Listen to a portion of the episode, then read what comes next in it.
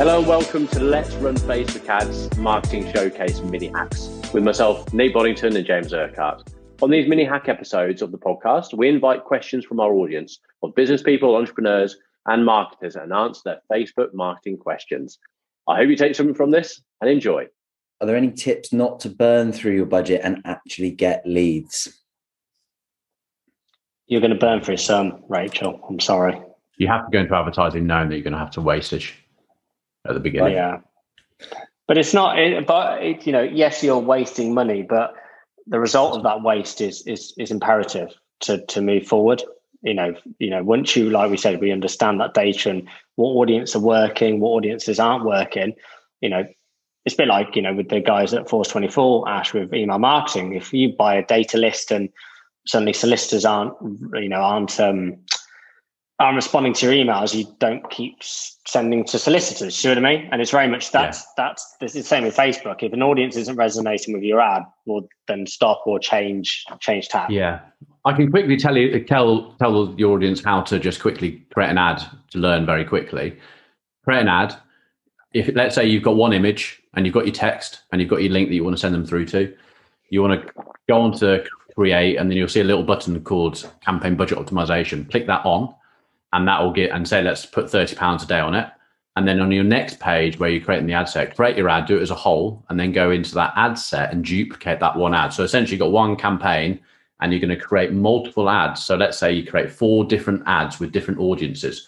Everything's the same your audience is different and that'll that'll teach you very much because one audience will work over the other two. The problem is that people go in with logic and assuming that hey i'm selling um, biltong for instance and oh people who like beef will buy this.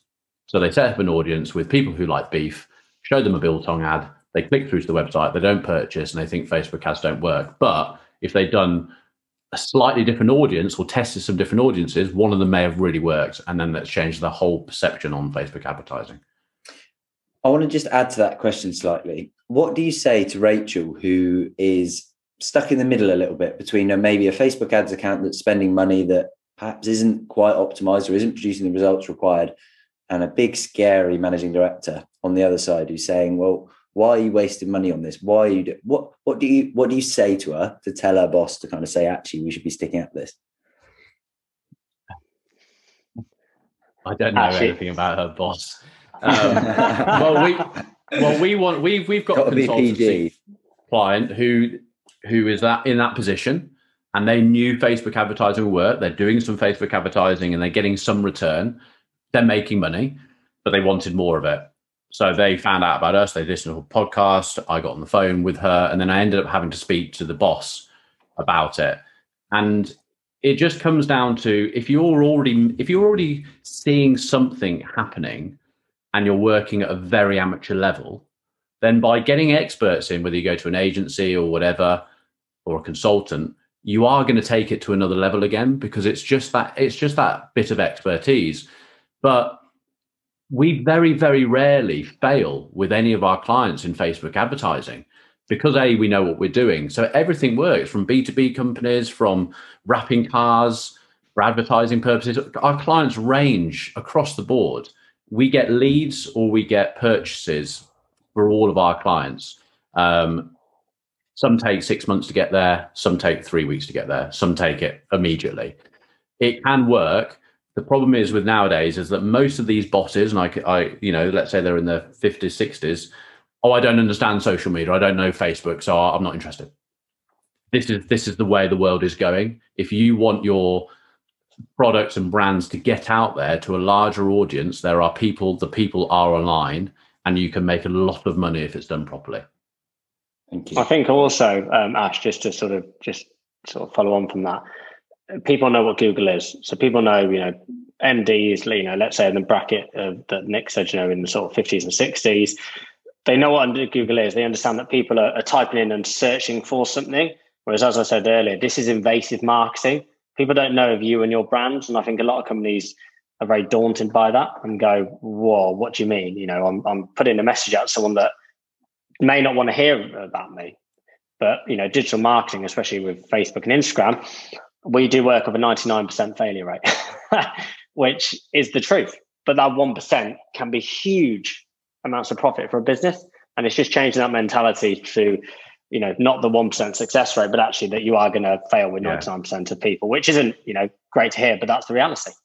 And going off the comment right at the beginning of this of saying I don't for B2B, I don't post cat pictures of cats on Instagram. Instagram factually is actually moved a long way from that. It is Instagram is being looked at. Most consumers looking at Instagram now are looking for value. So it's not about the cat pictures. I completely get it. It was like that. It is now that if you watch a lot of people, even our own stuff, it's um, informational. It's putting value out to the consumers. People are learning from it. People in fitness.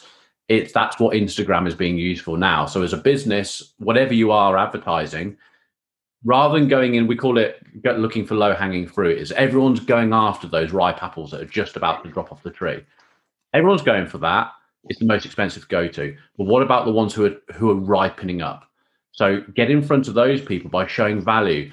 If you can, um, you want to be, prove that you can help someone by actually helping them. And that's what we do for our podcast. We get so much business coming from our podcast because we are proving that we can help someone by, by providing value. So when that person wants to be helped, they come to us. Thank you for joining us again today. If you want to find out more, please head over to our socials at Let's Run Social, where we share daily content. And please feel free to drop us a message. We'd love to hear from you, and any questions that you would like answered, we can do that here on the podcast.